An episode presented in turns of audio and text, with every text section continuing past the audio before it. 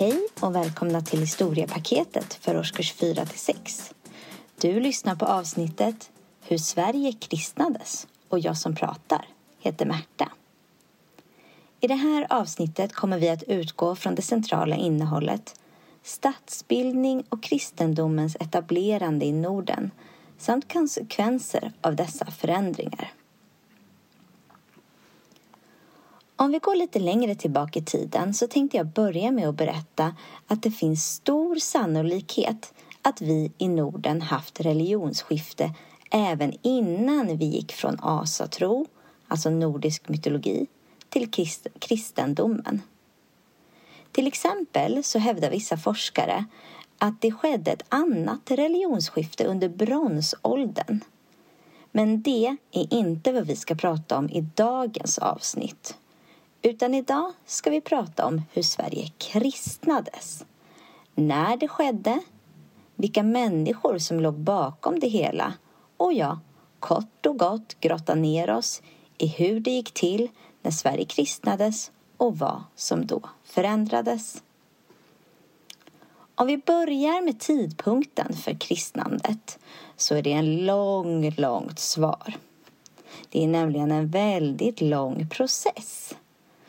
Starten för det hela ska ha varit runt år 400 och avslutats 1248. Så med lite snabb huvudräkning är det här en process som tar ungefär 848 år. När jag gick i mellanstadiet för sådär 25 år sedan fick jag lära mig historien om Anskar om hur den tyska munken och missionären Ansgar kom till Sverige och kristnade landet. Det här ska ha skett på Birka på 800-talet. Men senare forskning visar faktiskt att det Ansgar gjorde i Birka för att kristna Sverige inte direkt fick någon spridning. Men hur, hur har det då blivit så att vi i massor av generationer har trott att just Anskar kristnade Sverige?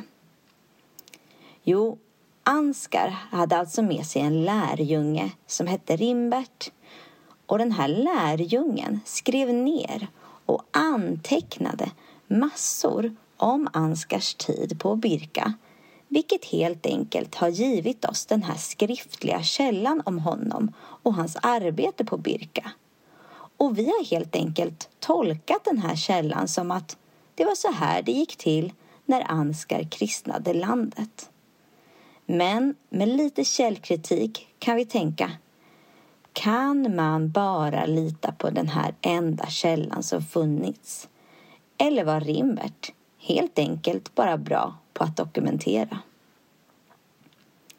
Forskningen kom fram till att man behövde leta efter fler källor och olika vetenskapsmän samlades och påbörjade ett arbete tillsammans i början på 1990-talet om just då Sveriges kristnande. Här kom man fram till att Sverige faktiskt började sitt kristnande redan vid 400-talet. Detta ska då ha skett genom att olika kontakter mellan Norden och romarriket. Romarriket hade nämligen övergått till kristendomen under 300-talet. Och genom att Norden började handla med romarriket så fick vi i Norden nys om den här nya, eller för oss nya, religionen. Så nu när vetenskapsmännen satt tillsammans och forskade om det här så började man prata om att Norden nog kristnades i tre faser. Så nu gick man alltså in i den första fasen av Sveriges kristnandes här på 400-talet. Den beskrivs som en individuell fas. Alltså att individer i samhället byter religion. Att helt enkelt enskilda människor i sin kontakt med andra människor på kontinenten byter religion. Så det man kan säga i det här läget är att de två viktiga delarna i första fasen av Sveriges kristnande är krig och handel. att man stötte på andra människor genom då att man krigade mot dem eller med dem och handlade med dem. Att individer från Norden då möter andra kulturer genom krig och handel gör och bidrar till den här första fasen av kristnandet. De här enskilda människorna kommer i kontakt med kristendomen och byter religion och så kommer de hem och så eventuellt då kristnar de andra i sin bekantskapskrets som familjemedlemmar, andra i byn och så vidare. Och man tror att man kanske då ägnade sig mest åt sedo, seder och rutiner som till exempel nattvarden. Att man föll på knä och så vidare. Så i det här första skedet handlade det förmodligen mer om själva handlandet än själva tron, alltså treenigheten. Sen kommer då den här andra fasen. Och det är här missionärerna kommer in. Alltså de som reser för att bilda människor i den nya tron. Det är alltså härifrån som berättelsen om Anskar kommer. För han var den första missionären som vi idag känner till. Och det här är omkring år 800. Alltså 400 år efter att man börjar hämta hem kristendomen från romarriket. Och nu finns det redan runt om i landet små kristna grupper. Och vissa av de här personerna som har blivit kristna kanske står lite med en fot i varje religion. Att de delvis är kristna och delvis hedningar. Lite som jag pratade om där i första fasen. Att man kanske brydde sig mest om seder, rutiner och traditioner snarare än själva tron. Treenigheten ska nämligen ha varit ganska svårt för människorna att ta till sig. De första missionärerna kom då från Hamburg, Bremen, alltså Tyskland och nu börjar fler och fler bli kristna. Och så småningom blev det så att landstingen fattade beslut att man bytte religion. Så de mäktiga hövdingarna bytte först och så efter det började vanligt folk inom då situationstecken byta religion. Sen har vi även missionärer från Storbritannien så det är inte bara från Tyskland den här nya religionen kommer i den här andra fasen. Men motstånd mot kristnandet fanns. Under perioden under senare delen av tusentalen så återgick vi stora delar av Sverige.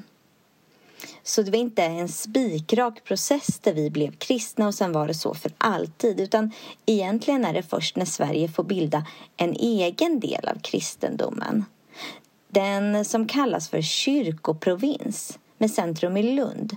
Som man kan säga att Sverige på riktigt är helt kristet. Innan det här har man kunnat se runor med kristna symboler och annat som kors, böner med mer. Gravar från den här tiden går från att vara ett brandgravar till skelettgravar. Men slutar även, man slutar även med gravgåvor. Kyrkan etablerats på 1100-1200-talet och blir en maktfaktor som kungen kan använda för att stärka sitt grepp över landet. Vilket gör att kungar blir mer sugna på att införa kristendom. Det gör det helt enkelt lättare för dem att kontrollera Sverige. Och det införs landskapslagar där likheten inför Gud tas upp. Men vad är det då som händer 1248? det är nämligen då som Sverige kristnas klart. Och det är nu man kallar kristnandets tredje fas. Det är Skräninge möte och det är ett kyrkomöte där viktiga biskopar, präster, klosterledare deltog. På det här mötet bestämdes att Sverige kristnas klart och det är nu ett kristet land. Man bestämde bland annat att präster skulle leva i celibat och sälja sin jord. Prästerna fick inte ha hustrur eller bo ihop med någon kvinna. Prästerna fick heller inte behålla sina barn. Och med detta kan vi nog tala om att Sverige är ett helt kristet land. Kristendomen förändrar verkligen Sverige. Det krävdes att man byggde kyrkor, ja till och med domkyrkor. Det uppstod kloster med munkar och nunnor. Och med dem kom kunskap från kontinenten till Sverige. I klostren fanns även skolor. Man kan också säga att vi i Norden blev mer sammanlänkande med det europeiska. Vårt skriftspråk gick från runor till det vi har idag som är gemensamt med andra europeiska länder. Du har lyssnat på vårt poddpaket om historia för årskurs 4-6. Poddpaketet är framtaget och producerat av vikarielärare. Du hittar massvis av arbetsmaterial och lärarhandledningar till alla våra poddar på vår hemsida www.vikarielärare.se Logga in med lösenordet vikarielärare med litet v. Själva podden kan du hitta på vår hemsida eller på Spotify eller i podcasterappen på din telefon. Hej då!